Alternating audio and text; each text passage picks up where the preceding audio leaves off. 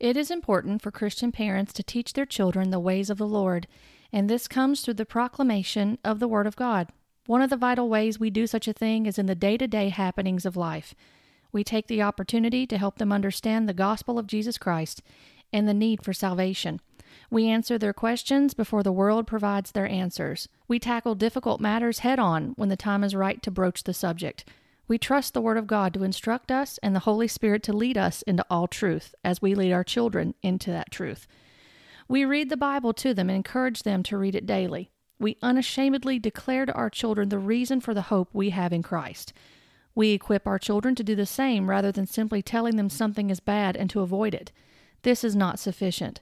They need to understand what God has to say on the matter at hand and why it is not okay. We live in a world that looks much different from when you and I grew up as children, and our children are facing and are going to face more difficult societal norms with the pressure and temptation to compromise before the Lord. And when the world comes knocking through subtle or not so subtle undertones, attempting to be the first line of open mindedness, we respond by being the first line of defense to the children God has given us to steward, renewing their minds with the best defense, the Word of God. You just heard an excerpt from my latest blog post featured on Lovesick Scribe. Hi there, and welcome to the Lovesick Scribe podcast, where we talk about biblical truths, current topics, and where we grow in loving the Word and loving the one who is the Word, Jesus Christ. I am Dawn Hill, and I am the Lovesick Scribe. By now, you have likely heard about the latest Disney Pixar movie Turning Red, and you may have heard mixed reviews about this movie. I have seen the same mixed reviews. And after seeing some things floating around on social media, which, let's be honest, sometimes it can seem more like a cesspool at times on social media, I had initially decided to steer clear of the movie and even warned my daughter to not watch it in spite of the cute red panda advertised. However, the more I thought about it, the more I realized what an opportunity was presented in sitting down with her and watching the movie while taking the time to address some issues should they arise. The movie did not surprise in that area. And today, I want to share with you a synopsis of the movie and some takeaways I had from the movie while watching it with my daughter. I took the time to discuss these issues and these concerns that I saw in the movie with my daughter. And then the following day before homeschool, we spent a good amount of time looking at scripture for some of the concerns we discussed about this movie the day prior. I hope this helps you as a Christian mother and serves as an example in how to broach subjects with your children in a biblical way. You do not have to be a scholar to do this, and these kinds of talks plant the seeds for further candid discussions down the road with your children. So, with that, let's take a look at Turning Red. To give you an idea up front about this movie, I looked at Disney Plus's site in order to see what the description about this movie was based from their perspective. And this is what they had to say. Disney and Pixar's Turning Red introduces Mei Lee, a confident, dorky 13 year old torn between staying her mother's dutiful daughter and the chaos of adolescence. Her protective, if not slightly overbearing mother, Ming, is never far from her daughter, an unfortunate reality for the teenager. And as if changes to her interests, relationships, and body weren't enough, whenever she gets too excited, she poofs into a giant red panda. Now, the director of this movie had this to say about Turning Red. They wanted to be unapologetic about puberty, including periods. The director said, quote, "The red panda is a metaphor not just for puberty, but also what we inherit from our moms and how we deal with the things that we inherit from them." Now, I found it interesting that they used this red panda to talk about this because in all honesty, watching this movie and whether, and I'm sure that there are going to be people that have very strong feelings about this movie and they're going to be in complete disagreement with the fact that I watched this with our daughter. And that's okay because we're all going to parent the way that we're going to parent and how God leads us and have um, there's going to be certain things that are could that we can perceive as sin against our own conscience in accordance with Romans 14 and so you may have very strong feelings about this movie and I completely understand those strong feelings as I have strong feelings about this movie and strong objections as to allowing a child unsupervised to watch this movie and to just plop them in front of it. And even watching this it convicted me of times I have been guilty of that in getting busy with the things around the taking care of things around the house and and having to tend to other issues and matters and having another child to to tend to in addition and being guilty of placing my older child in front of a TV for a little bit and not fully monitoring what she was watching uh, completely, even though she knows some of the guidelines that we have set in place for things that are off limits to watch. And so, watching this movie with her, it helped me to understand my need to be to repent of some of those areas and to be more mindful of making sure that she is watching things that are appropriate for her. So this isn't even though this movie is rated PG, which I'll talk about that in just a moment, I would not recommend at least as a parent that this is a, a movie that a child needs to be sat down in front of for entertainment and to ignore what's going on because there are very there are some very disturbing things in this movie. Uh, I believe that the issue of puberty and such that's not the main focus of this movie. I think that there's other things going on in this movie that that is really used kind of as an um, an excuse, I would say. Now, I could be wrong in that, but it seems that is mostly a, there's things in here that are distraction, but I don't believe that this is the main point of this movie. And I find it weird that they're using this red panda to say that you're talking as a metaphor for puberty and what is handed down from our mothers when really what's being handed down in the world if, if apart from christ is the curse that came through adam because of sin and rebellion.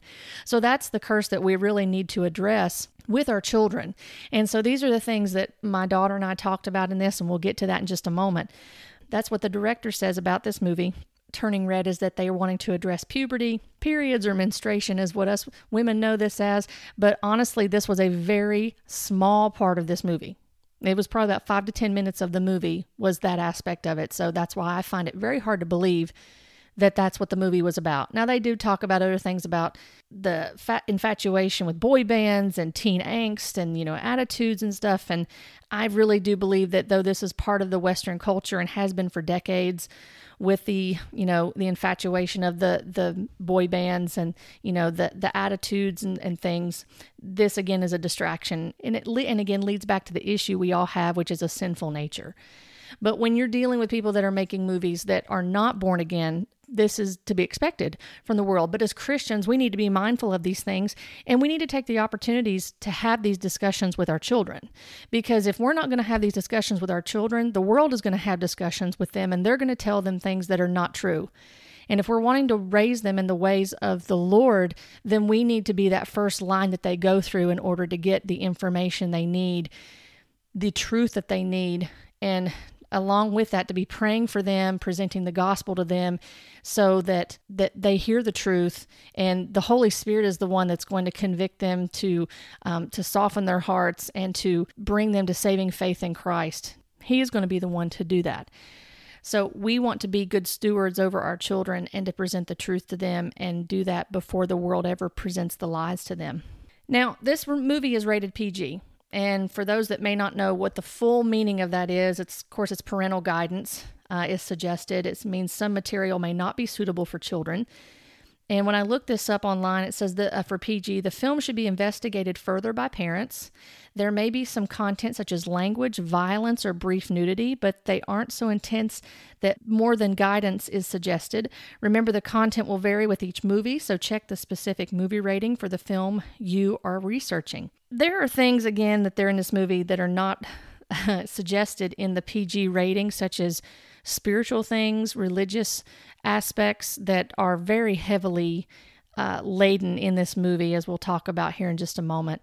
You may be wondering why I even bothered to sit down with my daughter after some, I'm sure that some of you have heard things about this movie that are troubling. And initially, I had been one of those people that said, don't watch it because it's bad. It's got bad stuff in it. Just don't watch it. And then I really was actually convicted by that because I thought that's really doing her a disservice. That's not helping to equip her to understand as we're raising her in the ways of the Lord and presenting the truth to her based on scripture and she's hearing the gospel being ministered and and, and understanding that and she is professing that she knows Christ as her Lord and Savior, that's not really fair to say that this is just bad and you need to avoid it. That's not equipping her with the truth.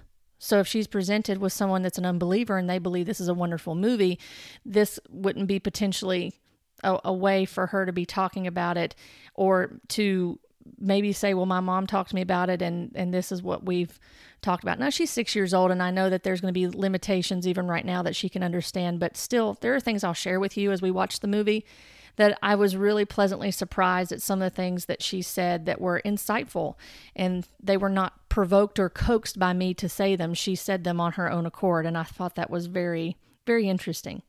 So, the reasons for watching this was to use this movie as a tool for critical thinking and to provide biblical understanding when confronted with contradicting beliefs and practices. That was the main reason for doing this.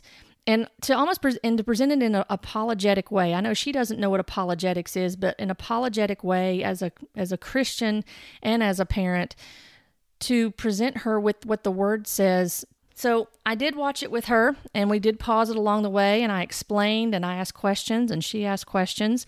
And uh, we also, I, she also offered thoughts, as I said, that were really good. And even though um, I homeschool our daughter and I plan to homeschool our son, Lord willing, our children cannot be insulated from the world. Your children cannot be insulated from the world. And that would be a great thing for us to be able to do that. Maybe we could just wrap them in bubble wrap or we could just put them in one of those plastic hamster balls, you know, that's the size for children and just insulate them from the world and they never have to come into contact with anything like that. That is not realistic. The truth of the matter is, they will come in contact with people and beliefs contrary and even hostile to Christian belief. And I want the Word of God to be the first line of defense for my children. And in order to do that, we need to be the first line uh, providing that understanding properly. I can't depend on people at church to do that. I can't depend on her Sunday school teacher to do that, though I know that she's hearing that when she's there. But I can't rely on them that I can't rely on the church to be the only place where she is hearing the word ministered that she's hearing the gospel. Her father and mother need to be the first line of defense for her in order for her to understand and to comprehend what and I want her to think through things, testing things by the word of God while being ready to give a reason for the hope she has in Christ and to understand that walking in his ways and, and instruction are important. They are vital. With that being said, we're to I'm to tell you about the synopsis of the movie and I tend to be a little bit more detailed person buckle in with me, hang with me, and then we're to talk about the biblical aspects of this. And this may help you to talk with your children about this. You may find other areas in this movie that these these specific topics that stuck stood out to you. And I encourage you, if you do, then start digging in Scripture and finding these ways that you can have these conversations with your children. And that way, you're keeping that line of communication open with them and you're not just shutting it down or not being willing to talk with them about scripture. Show them that scripture is is wonderful to understand. It's wonderful to dig into and to read every day and to renew your mind with. We are to be we're to have our minds renewed by the word of God daily. And so we need to be modeling that to our children. We model to them that we're not perfect, um, that we are, that we do sin, but that we, and we fall short of the glory of God, but we are coming before them if when we need to to ask for forgiveness if we've um, not conducted ourselves in the right way that we should and that we model to them what it is to be a believer in christ and that we put our faith in christ and that we are being transformed and, re- and by christ and being led by the holy spirit and being renewed by the word of god with that, let's get to the synopsis of the movie. The movie opens with talking about the number one rule, which is to honor your parents. But Mei Lee, which is the main character as we've talked about, she says if you honor your parents, then you might forget to honor yourself. So that was a first red flag that went off to me. For the main character, Mei, from the get go, displays an attitude. And when I'm talking attitude, it's what we typically think a 13 year old should do. But she displays an attitude and even saying she does whatever she wants, she says whatever she wants, and if she wants to do a cartwheel whenever she wants, she does it.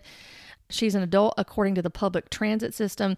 A little later in the movie, Mei is with her family at the temple where they work and live. They burn incense and send up prayers to their dead ancestor pictured on the wall and this dead ancestor is a woman. Their prayer is that Sun Yi, this dead ancestor, would protect them from the red panda. Now, I want to note here that in the temple that they were in, which this was said in Canada, in Toronto, but here in the temple and all around it are red pandas, red, stat- uh, red panda statues, uh, red panda drawings, uh, all kinds of things that, that symbolize the red panda. At about eight minutes into the movie, the scene shows the family doing tours of the temple as it is the oldest temple in Toronto. And Mei's mother, Ming, tells the tourists, quote, instead of honoring a god, we honor our ancestors, particularly Sun Yi. And as Mei is dealing with an embarrassing situation occurring between a boy she drew pictures of and her mom finding the pictures and angrily confronting the boy who knew nothing about it, she has a dream that night. Now, this dream is rather disturbing. There's red glowing eyes in, in with uh, red panda spirits uh, in there that are forming and coming out of the tapestry or the picture of Sun Yi, and they seem like they're attacking Mei in the dream. And there's a lot of this going on, this wind, heavy wind blowing, shaking going on, and and it seems like that this dream is what the climax of her turning into what she does the next morning. So the next morning, she wakes up to find herself as a red panda. And she's a huge red panda in her bedroom. She's uh, trying to hide from her mother. She's freaking out, not understanding what's going on. And her mother is convinced that this is where this comes in for about literally like five or 10 minutes of the movie, I would say. Her mother is convinced that her menstrual cycle has started. And, and so Mei discovers that if she remains calm, the panda is kept at bay. So when she begins to, you know, find her zen or what meditate whatever she does or just to calm down then the she starts turning back into herself but she has red hair instead of black hair but all the panda features go away when the mother finally sees Mei as a red panda, she tells her the truth about Sun Yi and how Sun Yi loved the red panda so much that she asked the gods to turn her into one. And the gods answered her one night during a red moon, giving her the power to harness her emotions into a mystical beast to protect her children and village. These are the words from the movie, verbatim, not mine. Now, the reason why Sun Yi did this was because the men of the village had gone off to war. She was left with her two young daughters, and she wanted to be able to defend her daughters and defend her village. And this is where it comes in, where she prayed to the gods and asked them to turn her into a red panda, which at this point, this is one of the places that my daughter actually says there's not more than one God. There's only one God, not gods. The, Sun Yi passed this quote gift onto her daughters. This is what Ming is telling her daughter Mei, and on down the family line. And Mei becomes enraged and she calls it a curse. But her mother tells her there is a cure for this red panda issue is that on the next red moon they will perform a ritual to harness the red panda because this is this is a spirit they identify this as a red panda spirit and her mother tells her there is a darkness to the panda and there will only be one chance to banish it and Mei cannot fail because if she does she will never be free. Now, I'm going to plug this in as a side note real quick because as I was watching this and and I understand that some people that this may upset some people when I say this, but I'm going to say it because it was at this moment I'm, I'm watching this and it all of a sudden it just reminded me of some of the things I had heard in the charismatic church or the hyper charismatic church. I know not all charismatics say this, but there are some some areas in the charismatic church that say things like this and most definitely in the hyper charismatic church and then in the new apostolic reformation for those that acknowledge it or don't acknowledge it but it's it is acknowledged by some higher ups that are part of it. But these these last few statements that that Ming says to her daughter of, you know, we're going to basically it sounds like a deliverance session is what it sounds like. And that, you know, we're going to harness this red panda and you only have one chance. You you know, you cannot fail at this. This is the only way you're going to be free. Some of this stuff sounded similar to what goes on in deliverance ministry, and it's basing freedom on what the individual does rather than on what Christ has done. So then it becomes technically a work based salvation because they talk about how deliverance is salvation and not acknowledging uh, the fullness of salvation that Christ brings. And the salvation is from the wrath of God, by the way, that Romans 5 talks about and the, the the wrath of God that it's incurred because of sin, which is the penalty that is deserved to sinners who rebel against a holy God and do not have faith in Christ to save them from the wrath of God and to impute his righteousness to cleanse us from that unrighteousness and to give us the promise of eternal life. So kind of remind me of that.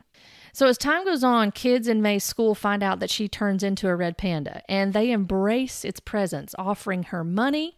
Uh, one girl said, I'll give you my kidney. Another girl said, I'll give you my soul to be around it. So Mei and her friends formulate a plan and to raise money to buy tickets by using the manifestation of the red panda for pics with kids and uh, red panda merch to, to be purchased. She keeps this money and the secret from her parents, and she disobeys her grandmother in continuing to let out the red panda because her grandmother comes with all the other female relatives, and they each had their own red panda spirit that's been harnessed into a piece of jewelry or an accessory of some sort as you'll find out later in the movie. And her grandmother finds a red tuft of the red panda fur from Mei, and she knows that Mei's letting this red panda out.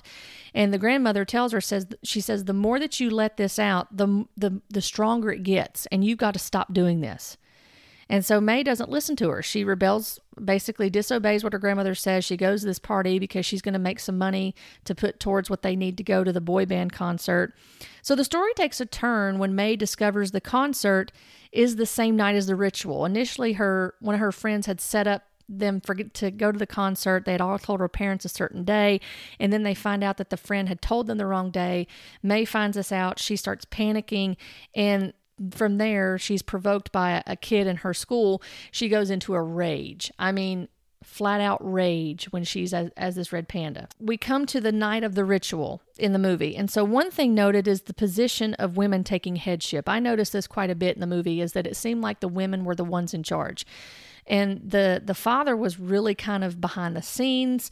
He was in the background and the the mother and even the grandmother they were really taking the headship role uh, in in the movie and really putting um, the woman as the the main leading role individual in the family.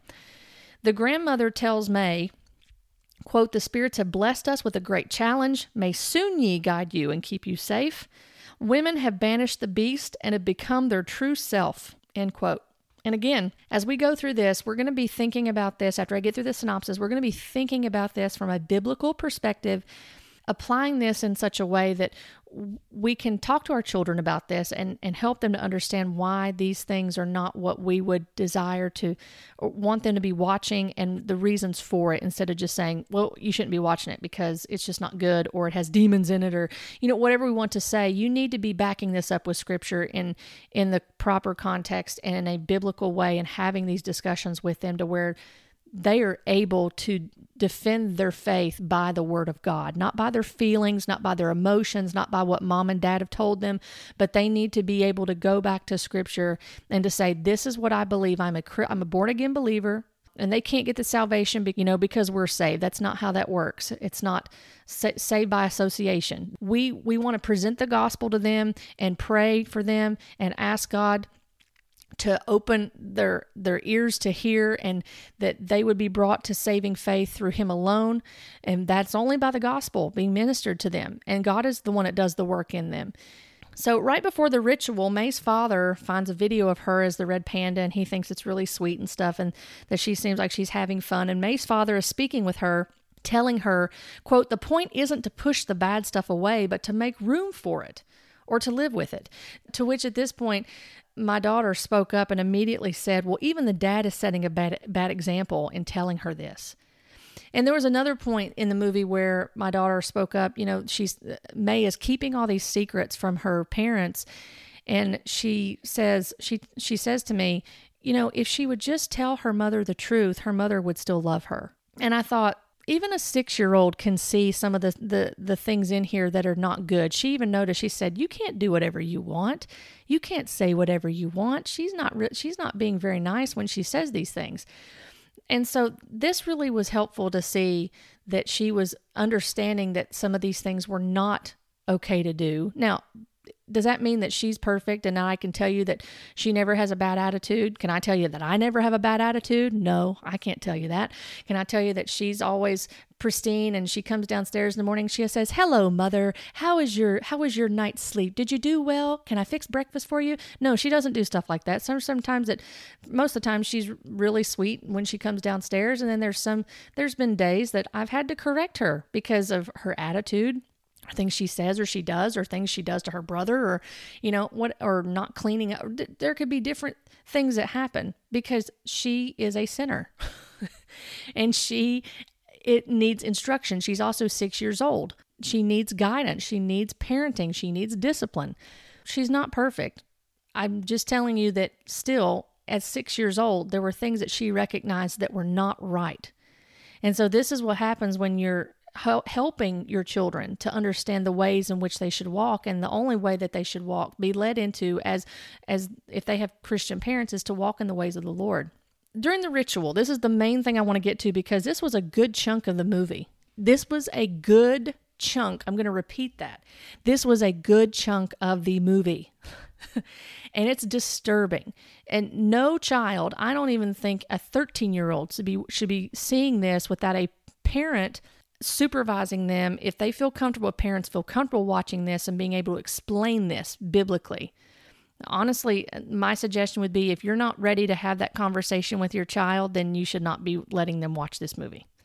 Because this is there are scary stuff in this movie that if people don't understand what's going on and there's a supernatural aspect to this a spiritual aspect whatever however you want to label that that is tied to a specific religion that I'll talk about in a little bit that I think is what they're really heavily influenced by in this movie based on some comments that have been made by the director I would tell you right now if you're not ready to have that conversation with your child about that and to explain to them what's going on and that biblically this is not okay behavior and practices that are going on, then I would not suggest that you that you even attempt to watch this movie with them because this part right here is disturbing.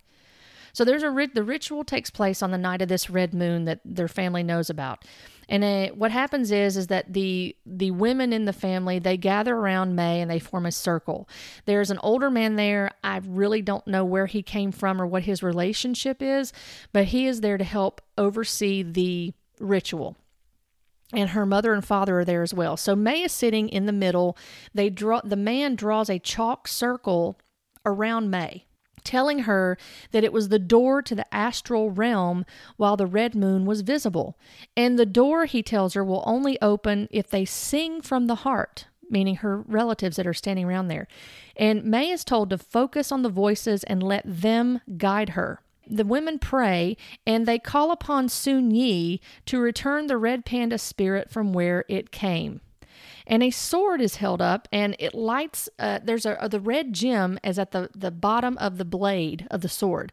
And the man holds up the sword in the air while Mei is levitating. The circle begins to light up and the inside of it glows with the two red pandas that are in the shape of the yin and yang symbol and light hits a red gem at the base of the blade, and a beam of light hits Mei in the forehead from the sword. She is then astro projected out of her body while she's levitating out of her body and up to where Sun Yi appears and provides a portal for her to go through. And as she begins to walk through this portal, she begins to recall memories with the spirit and seeing the spirit coming out of her. She stops the ritual by joining back to the red panda spirit the the ritual stops because abruptly because of her decision to do this. And her family is all asking her and she says i'm keeping it. And she is the red panda at this point. She decided that she's keeping it. And there's a struggle with her family and her mother and her mother gets thrown back and there's this locket that her mother is wearing during the movie that you see. It's a red locket. Well come to find out that's where the mother's red panda is housed she went through the ritual and got her red panda harnessed, and apparently her red panda was a beast. I'm talking Marshmallow Man, uh, Stay Puft Marshmallow Man Ghostbuster size. That's what I'm talking about when I say beast. I mean, it was pretty pretty bad. So the locket cracks in this struggle, and Mei's mother is furious because Mei leaves and Ming, the mother, she becomes more enraged and more enraged until they reach a point where she becomes so enraged that the locket cracks open. Uh, the the red panda spirit that's locked in there comes out of the locket and comes out in a ferocious rage and enters Ming's body, her mother's body, possesses her. It is a very disturbing. That is probably one of the most that entire thing was disturbing. One of, one of the most disturbing scenes was that part right there. I thought, wow, that is if you don't know, if you if you go into this movie and this stuff moved like terrifies you, it is it would be terrifying. If you don't if you don't have an acknowledgement of I don't need to fear anything like this, then people I mean young children would see this and it was it would be terrifying to not even understand what's going on here this all happens and uh, the the disobedience, the rebellion from Mei is it brings this out of her mother, and her mother turns into the massive red Stay Puft Marshmallow Man, Red Panda, and so she goes. uh, through the city to go get Mei because Mei goes to the boy band concert. And so while they're in the stadium, uh, tearing the tearing the stadium apart because she's so huge, Ming and Mei are getting into it and arguing and such, and all the other women are telling her, you know, keep her, uh, keep her at bay. You know, we're gonna do the ritual so Ming, the the mother, can be free from this red panda spirit. So the ritual is performed again while both Ming and Mei are arguing, and the grandmother breaks her bracelet to release her red panda spirit, and the other female relatives do the same to get Ming back into the circle because there's an altercation between Mei and Ming during this, and Ming fa- falls out of the circle and is unconscious, and so they they basically are trying to drag her back into the circle so they can open the door through the, the the chalk circle is drawn around her as well. The portal opens from the singing and the chanting, both from the relatives and the boy band. By the way, they all join together to open up the circle, singing from the heart. And all of them, all of the Red Panda women astro project, and they all go through the portal except Mei. Mei embraces the Red Panda spirit forever. So she can never be free from this, but she embraces it. So at the end of the movie, Mei is talking to her friends, and they actually, uh, her family has embraced Mei being this red panda as well, and so they utilize it for their tours of their temple. And this is a very well known uh, phrase that you may recognize. Mei says to her mother, Hold on. You're not going out like that, are you? My panda, my choice, Mom. There, that should be very familiar to us. If the wording's a little bit different, but that should be very familiar to us in the culture that we live in. So the movie ends with Mei's voice and her saying, "We all have an inner beast, a messy, loud part of ourselves we lock away. I let mine out. How about you?" Now, I have taken some time to delve a little more into some of the concerns from this movie and to present biblical rebuttals to the issues. And these are the things I went over with our daughter the day after, before we started homeschool that day and took some time to walk her through scripture and to explain and to let her ask some questions. And it was a very good conversation. These kind of conversations are important with our children. And it, we need to be taking the time to have these conversations because they matter. It, do- doctrine matters, theology matters, what our children believe to know that be the truth matters. Um, we need to make sure that we are presenting them the truth. If we are born again believers in Christ, then we need to be professing that, and that begins with our children. It begins in the home. And as Christians, I believe that we need to teach our children what the word says and how to defend our faith. And again, I do not believe it is simply enough to say, well, that's bad. Stay away from that. That's not good. We because the question is going to be why? Why can't I watch that? My friends watch that. Why can't I do this? My friends do this. We need to be presenting the word to them and and help them to understand. And there are some things again, there are things that we're going to find in our culture that are not necessarily laid out in scripture for us to stay away from, but we're going to have those convictions as a believer in Christ and someone else may not have that conviction because it's not laid out in scripture. But we need to understand that when we have these convictions that we can explain it to our children and to help them understand that this is if we have boundaries set up, this is why we have boundaries set up. It may not be explicitly in scripture, but this is what our family has decided to do and it doesn't negate the core fundamental teaching of scripture or go against that. It could be a tertiary issue or something that another believer has, but regardless of that, we want them to we want to help them understand why we have boundaries set up and it's because ultimately we want to honor God. We want to glorify God in all that we do, all that we say. We want to testify of Him. And if our family has had certain guidelines and parameters set up, and that those need to be honored because ultimately we want to honor God.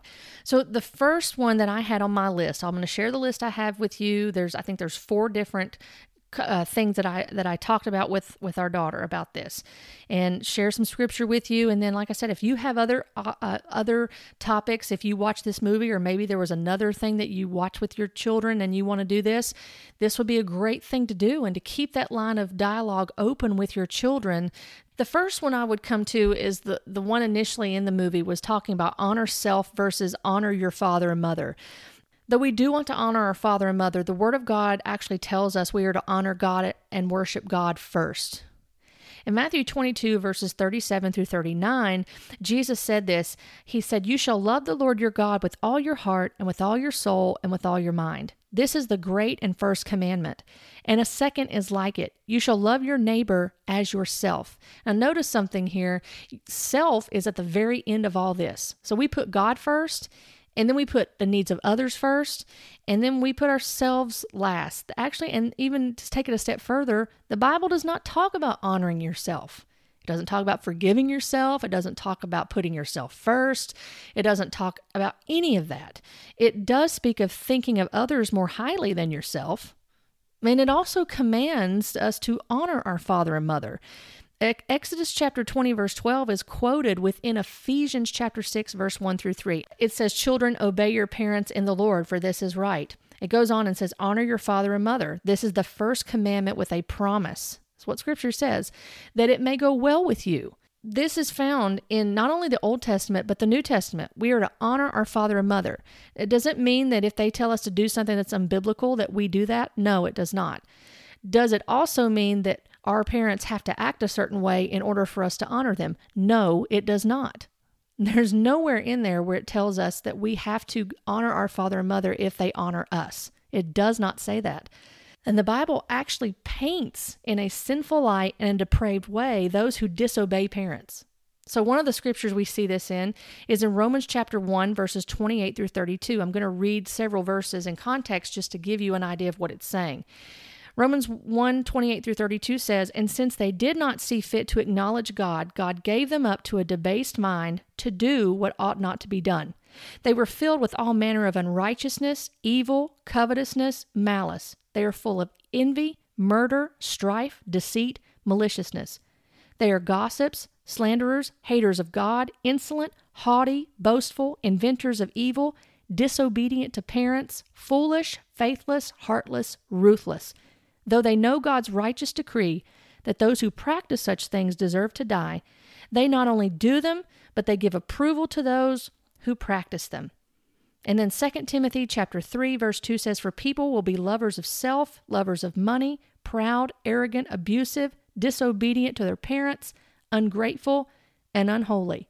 There are other scriptures that will help us to see the fact of honoring our father and mother, putting God first above all things, that you don't think of you don't think as highly of yourself as you do other people. You want to serve. You you don't put yourself on a on a pedestal. You don't think that highly of yourself as this movie says. But this helps us in an apologetic way or a biblical in a biblical way to defend what we believe what scripture says to be the truth. This is the truth because God said it. His word is inspired, it is God breathed. We can know that it's profitable for instruction, for correction, for rebuke, rebuke and reproof and we know that it can train us up in righteousness. And so we trust what the Word of God says. We know that it is infallible, it is inerrant, and it cannot be disputed and it cannot be disproven.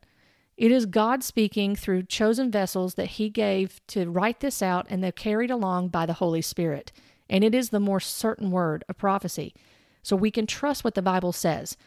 And so that was one of the first topics that I, I broached with our daughter was saying, actually, you don't put yourself first. You put God first. That's the order.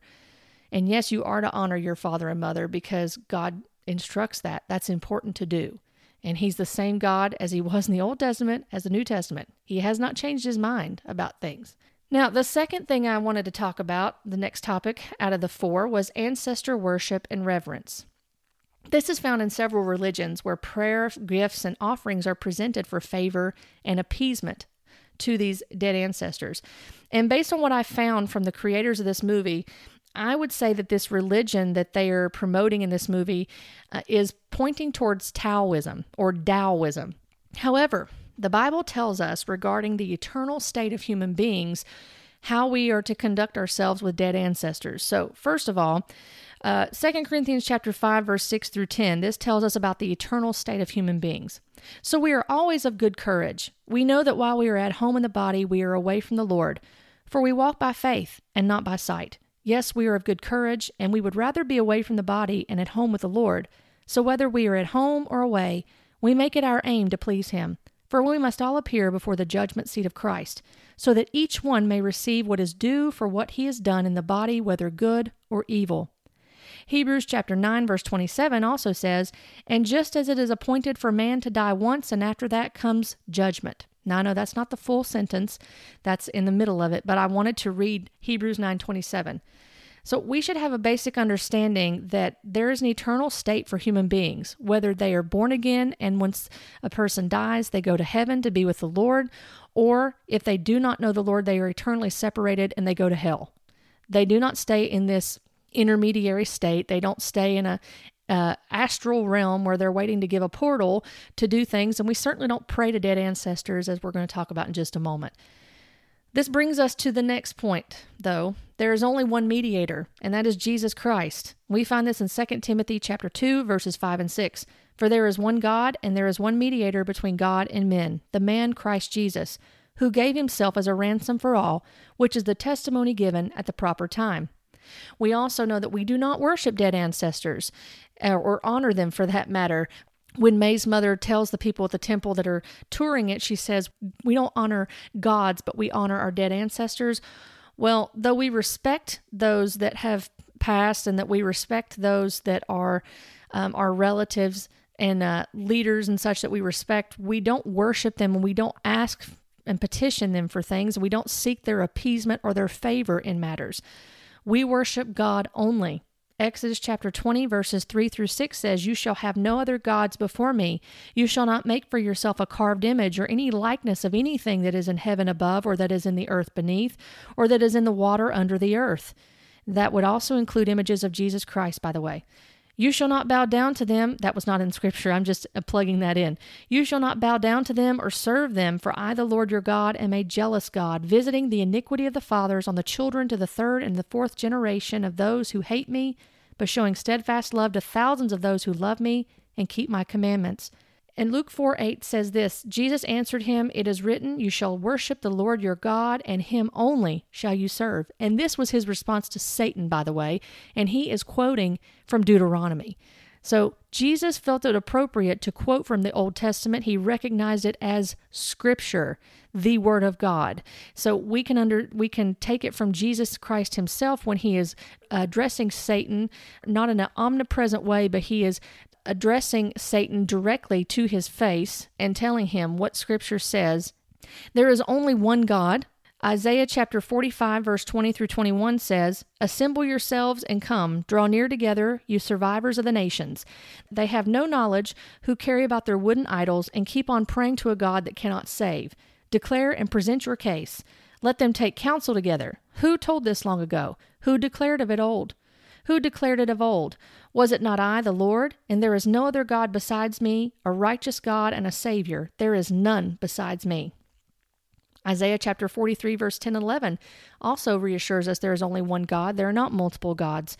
You are my witnesses, declares the Lord, and my servant whom I have chosen, that you may know and believe me and understand that I am He. Before me no God was formed, nor shall there be after me. I, I am the Lord, and besides me there is no Savior. And lastly, under this topic, contacting the dead is forbidden. Deuteronomy chapter 18, verses 10 and 11 tell us, There shall not be found among you anyone who burns his son or his daughter as an offering, anyone who practices divination or tells fortunes or interprets omens, or a sorcerer or a charmer or a medium, or a necromancer or one who inquires of the dead. The third topic that I had to address with my daughter was setting self free. Now, this is a big topic that's also talked about in deliverance ministries in the hypercharismatic movement slash NAR. Uh, slash some charismatic churches that believe this in the deliverance ministry. One of the things that is promoted and talked about, and there's webinars done about it, and all kinds of things and videos are is self deliverance.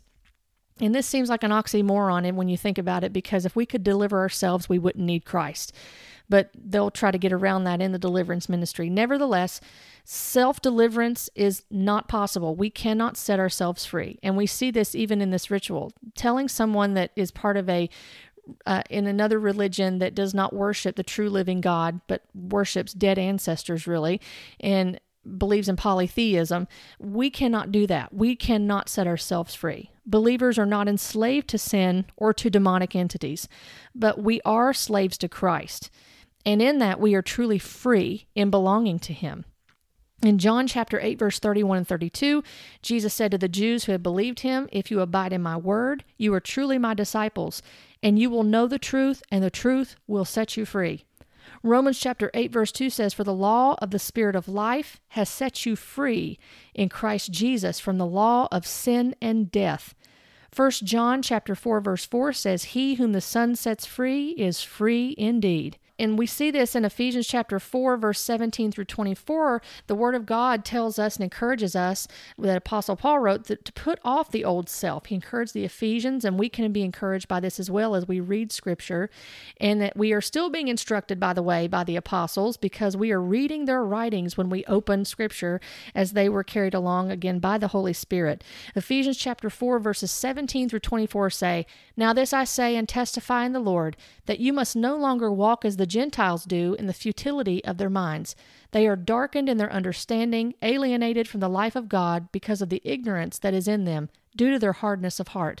They have become callous and have given themselves up to sensuality, greedy to practice every kind of impurity, but that is not the way you learn Christ. Assuming that you have heard about him and were taught in him, as the truth is in Jesus, to put off your old self, which belongs to your former manner of life and is corrupt through deceitful desires and to be renewed in the spirit of your minds, and to put on the new self created after the likeness of God in true righteousness and holiness. And we know this is not capable without the, the leading and the power of the Holy Spirit indwelling us. By the way, we are able to kill sin by the power of the Spirit. We see this in Romans chapter 8 verse 13. For if you live according to the flesh, you will die, but if by the Spirit you put to death the deeds of the body, you will live. We don't do self-deliverance. Rather, we we trust in the Lord that He has delivered us from the penalty of sin, and we are being led by the Holy Spirit and sanctified, and we are saved from the power of sin. And it's by the leading of the Spirit and the enduing of power by the Holy Spirit to walk by the Spirit and not by the flesh, and to be instructed by the Word of God in how to do that, which the Word of God isn't is inspired by the Holy Spirit, by the way, so he is not going to contradict his word in what it says in leading us in the way of truth. The last subject I wanted to talk about, and I did discuss with our daughter, rituals of a pagan or occultic nature. Taoism, as I said before, I believe has been influential in this movie. And the reason why I say this is because of an interview that was given with the director of this movie in an article that I found online of a comment that was made that I'll talk about in just a moment. But Tao, the word in itself, means way or path. And it deals with the flow of energy in the universe or the force. There are beliefs such as polytheism and ancestral worship. The use of yin and yang is utilized, a duality to all things with a harmony in the contrast between them. Neither side is fully solid in color if you look at a yin and yang symbol. There is a little of the other color in each side, which again represents contrast and harmony. This would go along with uh, Mei's statement at the end of the movie that she talks about you know, I have an, uh, we all have an inner beast within us, and, you know, there's a nasty side to us that we keep hidden. And I embraced my inner beast. How about you? This would go along with this. And also what her father said to her about, you know, just live with it. You need to embrace it. You don't want to push it away. You just got to learn to live with these things. Uh, from a site that I, I, found about the yin and yang, it said, Right living does not come from being either one thing or another, but in finding the balance. It is the feeling we have found the right path. The evidence of Tao influence and demonstration is noted in the interview I mentioned a minute ago, where the, the director uh, talks about how they collaborated with Disney Hong Kong to create the chant for the ritual scene. And the director stated, quote, "We were really inspired by the Taoist chants that monks would do in Taoist temples. Uh, she says, At first, we wanted to see if there was an existing Taoist chant we, chant we could use. But then we thought because this family is so specific, the situation is so unique, this family has this magical panda curse running through them. We should come up with our own chant for it. And they said they knew it had to be in Cantonese because the family is Cantonese. And she says, This man that worked with uh, Disney Hong Kong, he helped them translate a poem, a protection chant with lyrics about watching over this girl, guiding her through her journey. And he helped them create this rhythmic chant and rhyming chant. Again, we know who the real deliverer is. And chanting is not required for deliverance and creating an atmosphere is not required as well. John 14, verse 6 tells us, Jesus said, I am the way, the truth, and the life. No one comes to the Father except through me. And so, as we look at this ritual, the act of drawing circles as a door to conjure or invoke a spirit was used and is used in religions such as Wicca. It's also used in uh, prayer circles for Hinduism and the, the mandalas, and Native Americans uh, use it in, for medicine wheels. The Druids used it for prayer circles. Mystics use it for prayer circles. Buddhists use it in prayer circles. Witches use it in prayer circles this circle is drawn around Mei, and she's again told about this astral realm. The red moon is visible. Uh, one of the relatives is beating a drum, and there's a yin and yang symbol using two curled red pandas on the drum. And the women are surrounding the circle and chanting. The circle lights up, showing the same symbol that's on the drum in the middle of the circle. And when Mei asks what they are singing, the man says, Oh, it doesn't matter. They are just singing from their hearts. And he tells Mei to follow their voices and let them guide her. But we know scripture tells us as believers in Jeremiah chapter 17, verse 9, the heart is deceitful above all things and desperately sick. Who can understand it? So to tell this girl, well, they're just singing from their hearts, it's almost presenting it as that is the, the most pure way that you can do it, is just to sing from your heart. But our hearts can be deceived. Our hearts are wicked. We can't even understand. God knows the depths of our hearts, and He knows how wicked they can be. And even in the New Testament, I'm reminded in the Gospel of John that Jesus talks about how he didn't need man to to to confess who he was or to tell of who he was because he knew what was in the hearts of men. So God is fully aware of what is in the hearts of men, and we cannot be trusted in and of ourselves.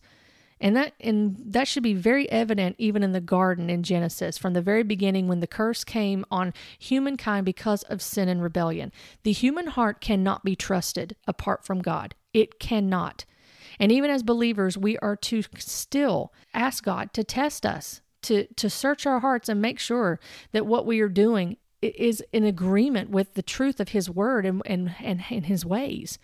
We cannot trust our feelings and our emotions and our hearts to lead us and guide us. That is a worldly way of thinking. It is not a biblical way of thinking. We are to be led by the Spirit. We are never told to be led by our hearts. Not ever are we told to be led by our hearts and emotions and experiences.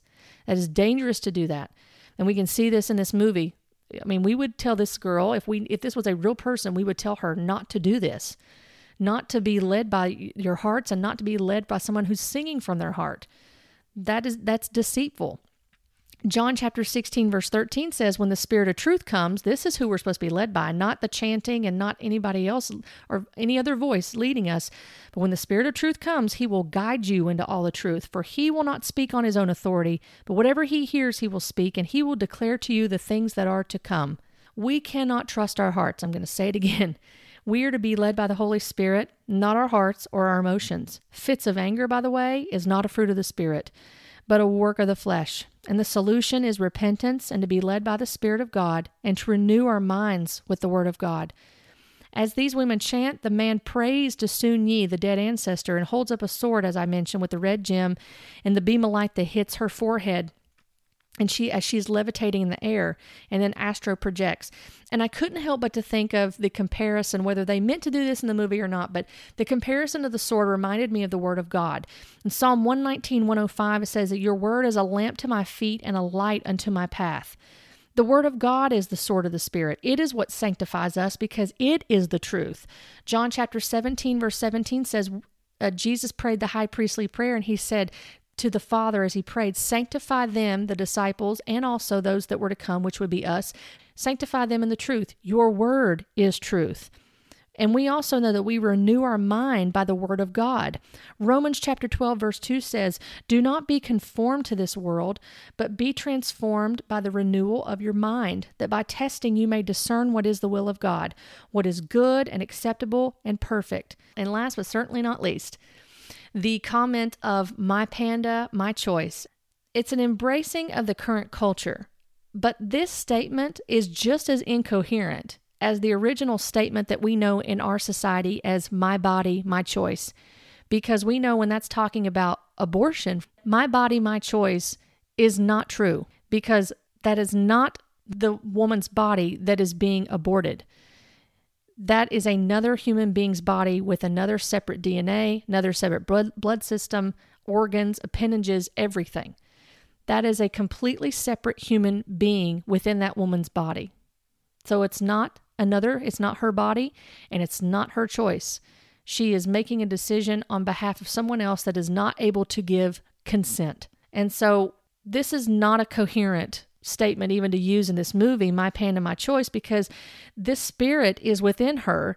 It sides more with us that are pro life because this is a separate entity from her. It's not her.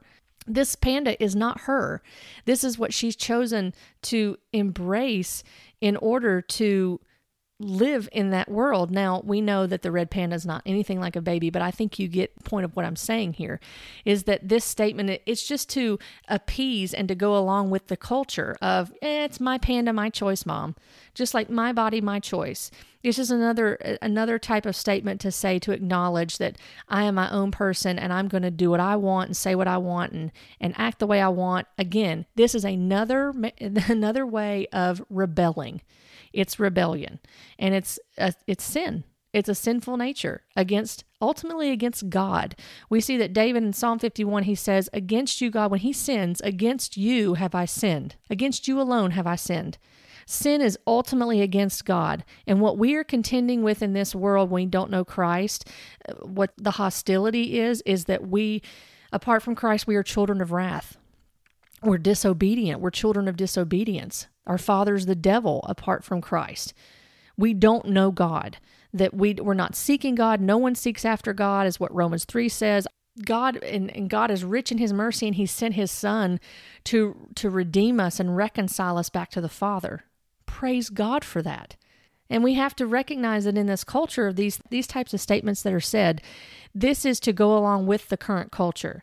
And then this makes it almost n- normal when you put it in a PG movie. You're going to have young children saying this and they think it's funny, but it's basically indo- I'm, I'm going to argue this and say this it's indoctrinating them to think that this is okay, this is normal, this is how we're supposed to conduct ourselves, this is what we're supposed to say because this is in it's indoctrination.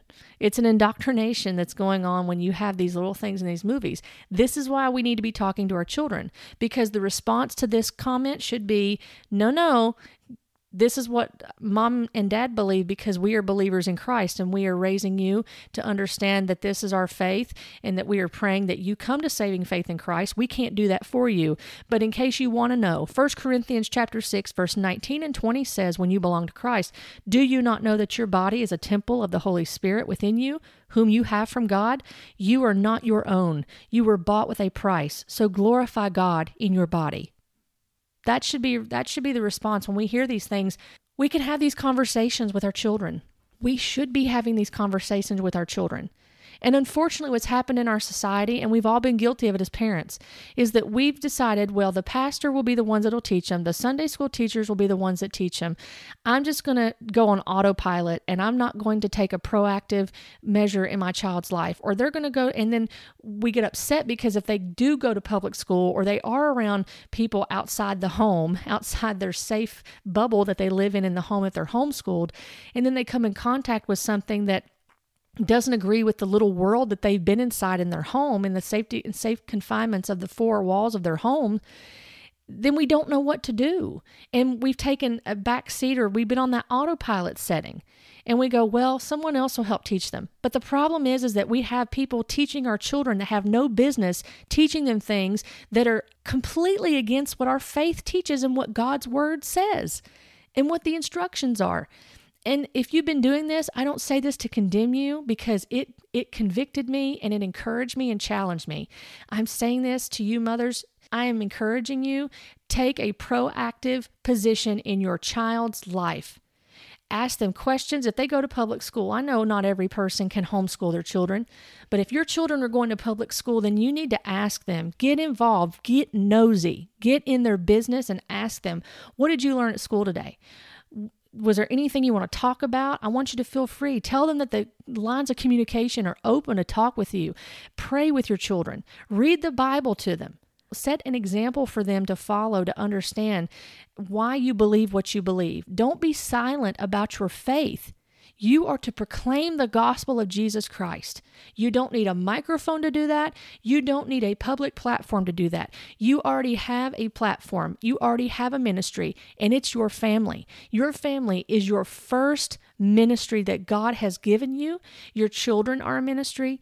They are a they are the most important ministry that you're ever going to have, including in aside from your spouse, in your family, ministering and serving your family. Is it going to be perfect? No. But you trust the Lord to lead you, to guide you. When you fall down, you repent, you get back up, and you ask the Holy Spirit to lead you and to guide you and to help you be the mother that you need to be in your family and to guide your children into the truth of the word and pray that they come to saving faith. We cannot save our children. We can certainly present the gospel to them and present the truth to them and trust the Lord that He is the one that will save them and that He will soften their hearts and He will illuminate their understanding, not in a new age mystical way and not in a worldly way where they are going to be tolerant of everything and think everything goes and it's my truth. No, they want we want them to be led by the truth of the word of God. So, I hope that this has challenged you today and it's encouraged you. It it challenges and encourages me. It, it encourages me to continue to have these conversations with my daughter. And when my son is old enough to, to start having these conversations, to have them with him and to encourage my husband to do the same with our son and, and keep those lines of communication open and to teach them the ways of the Lord and to not depend on someone else to instruct our children in the in these ways or to not be proactive in helping them to understand the truth and if apologetics uh, uh, you don't th- just think about you're defending your faith and just Read the Bible. We have technology available to us in this day and time. We have no excuse for not being able to find out what Scripture means. There are many resources that we can go to that are good resources. They're going to be helpful to us in understanding Scripture so that we can help our children. And I want to leave you with this quote that I came across on an Instagram account I follow that is very encouraging. It's from Little Pilgrim's Theology. It's a quote by Richard Baxter. He says, You that are schoolmasters and tutors, begin and end with the things of God. Speak daily to the hearts of your scholars those things that must be wrought into their hearts, or else they are undone. Let some piercing words fall frequently from your mouths of God, of the state of their souls, and the life to come. Do not say they are too young to understand and entertain them. You little know what impressions they may make. This is something for you and I both to think about as we have little minds that God has put into our care to steward and to mold and to share with them the Word of God, the truth, so that they may know what it is and know how to walk in it and have an answer for the things of this world. So, again, be encouraged today by this, be challenged by this, and I look forward to being with you next time on this podcast. Be blessed today by this word.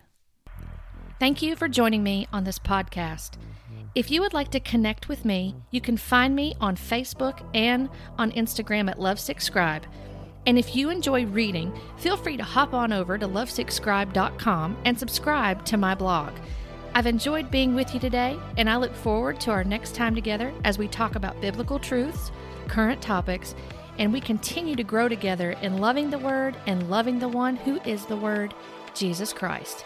Blessings to you.